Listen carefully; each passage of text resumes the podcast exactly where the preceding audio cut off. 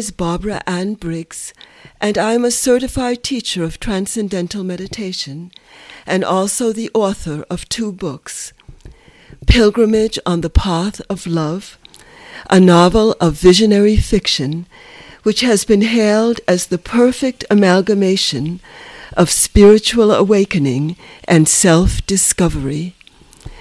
I'm also the author of The Contribution of Maharishi's Vedic Science to Complete Fulfillment in Life. I'm a poet and a freelance journalist with numerous articles published in many different parts of the world. In this podcast, The Essence of Life, we will begin to understand the meaning of what is actually the essence of life.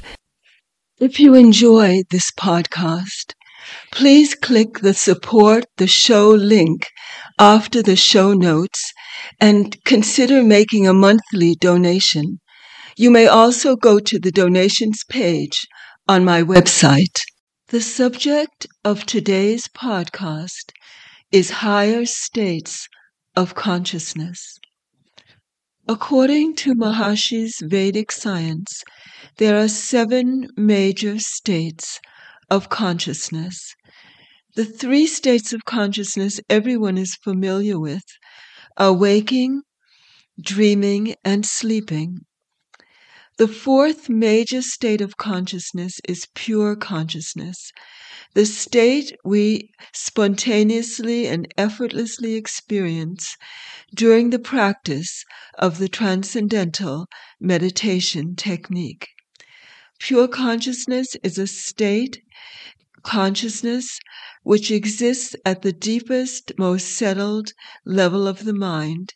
It is the state of least excitation of consciousness, in which consciousness is fully wide awake within itself, to itself. It's a state of inner wakefulness in which consciousness is aware of itself. Normally, there are three aspects of knowledge the knower, the process of knowing, and the known. And when we're focusing in the waking state of consciousness, there's a separation between the knower, the process of knowing, and the object of knowledge. But in the state of pure consciousness, the knower, the process of knowing, and the known exist in a state of perfect unity, the togetherness of knower, knowing, and known. Pure consciousness is the source of creativity and intelligence within the mind. It is actually the source of thought.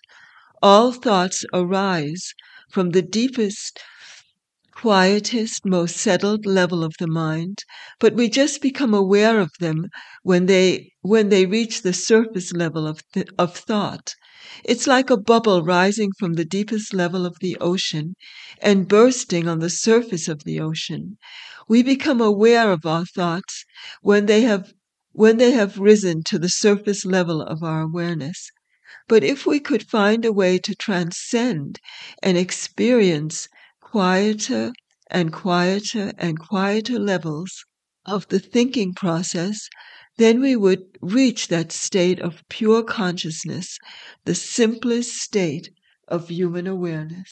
Pure consciousness has been described in the Katha Upanishad in this way, and I quote The discriminating man should merge the organ of speech into the mind he should merge that mind into the intelligent self.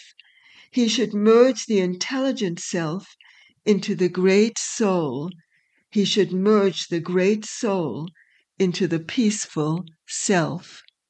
The peaceful self is that state of pure consciousness that, that the mind experiences when it settles down to its least excited state.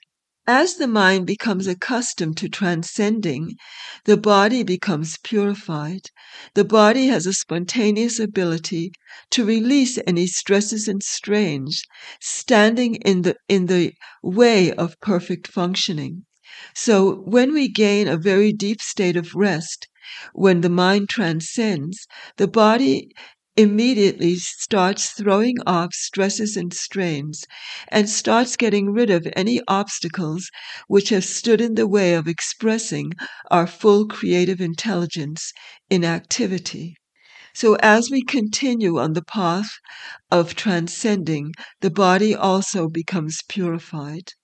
When all the stresses and strains are released from the physiology, the, the mind is able to maintain a state in which the calm collectedness of pure consciousness is spontaneously maintained even in the midst of dynamic activity. When one acts, one acts in freedom. One is no longer bound to the cycle of action, impression, and desire. One is no longer caught in the pendulum between the opposing forces of gain and loss, joy and sorrow, pleasure and pain. In the state of cosmic consciousness, the fifth major state of consciousness, Awareness is anchored to the depth of the ocean of inner equilibrium, and one is steadfast in the silent wholeness of pure, unbounded being. Pure consciousness is a stable feature of our life 24 hours a day. So this is the state of cosmic consciousness. In the Bhagavad Gita, Lord Krishna says to Arjuna, Yogastha Kuru Karmani, established in being, perform action.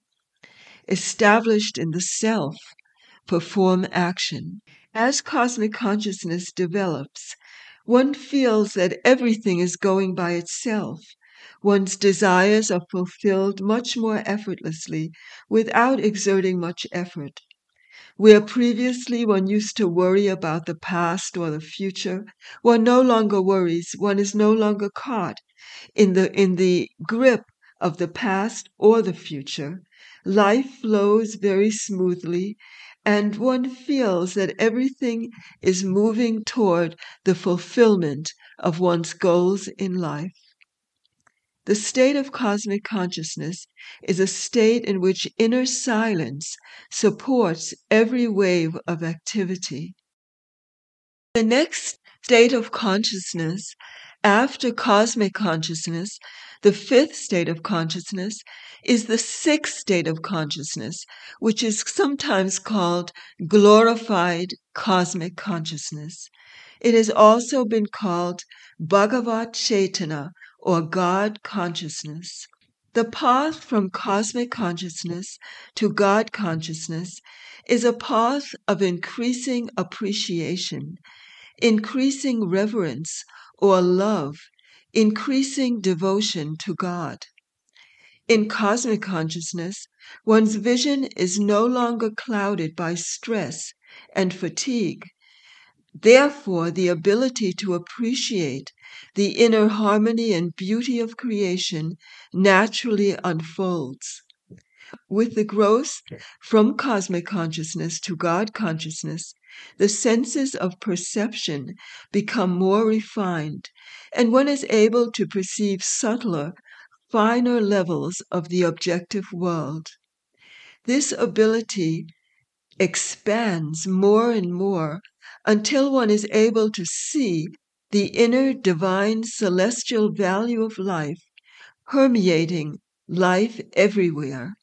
As the perception of the divine radiance increases, our love for God increases, and with more love, more happiness is experienced. When the ability to appreciate the celestial value of creation has grown to its maximum degree, then only one becomes capable of realizing God.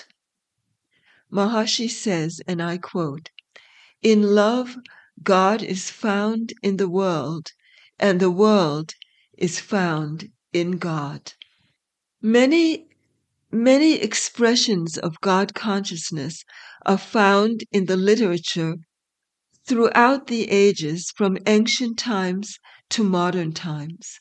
For instance, there's a quotation by the poet Rumi, and he says, The heart is nothing but the sea of light, the place of the vision of God. End quote. And the poet Kabir said, The infinite dwelling of the infinite being is everywhere in earth, water, sky, and air. Firm is the thunderbolt. The seat of the seeker is established above the, above the void. He who is within is, is without. I see him and none else. End quote. And the the great mystic Meister Eckhart said, O wonder of wonders, when I think of the union of the soul with God, the divine love springs surging over the soul, sweeping her out of herself into the unnamed being of her original source. These expressions attest to the grandeur and majesty of God consciousness. Maharishi says the state of God consciousness makes cosmic consciousness seem like a mere stepping stone because the state of God consciousness is such an exalted level of life, a level of adoration of the divine beloved. In this state of God consciousness, everywhere one looks, every object shines with the light of the divine. The final stage of evolution occurs automatically after God consciousness. Maharishi says it's like riding up an escalator to Brahmi Chaitanya or unity consciousness. In unity consciousness, the climax of human perception, one gains the ability to cognize every object in its infinite eternal value. This is even more refined a level of perception than the celestial level. In the state of unity consciousness, the heart and mind are fully developed. The unbounded reality of the self is cognized everywhere. In the Mahavakya, Aham Brahmasmi, I am totality, this is the expression of unity consciousness. The expression in cosmic consciousness is I and my world. And the expression in God consciousness is I and my God. In unity consciousness, one experiences a more intensified state of union between the self and God. Unity consciousness is a more evolved state than God consciousness because the value of the infinite level of perception predominates. In unity consciousness, one has total knowledge of the self, the subject, and total knowledge of the object of perception. Complete knowledge of the deepest level of life has now been gained, and there is nothing else that remains to be known. Maharishi says the growth to enlightenment is a pathless path. It is a journey from here to here. Maharishi says, and I quote, the state of enlightenment is just the state of utmost relaxation. Enlightenment is waking up from the waking state of consciousness. End quote. The individual who has gained enlightenment is like a lighthouse spreading a powerful influence of peace and harmony into the world. And just by being, the enlightened person is contributing to the upliftment of the whole human race. I invite you to subscribe to this podcast. A new episode will be uploaded every two weeks. I would also like to invite you to my YouTube channel. It's called Spiritual Wisdom Barbara Ann Briggs. I would also like to invite you to to my webpage. It's www.barbaraannbriggs.com. Until we meet again, I wish you the very, very best. All the best to you.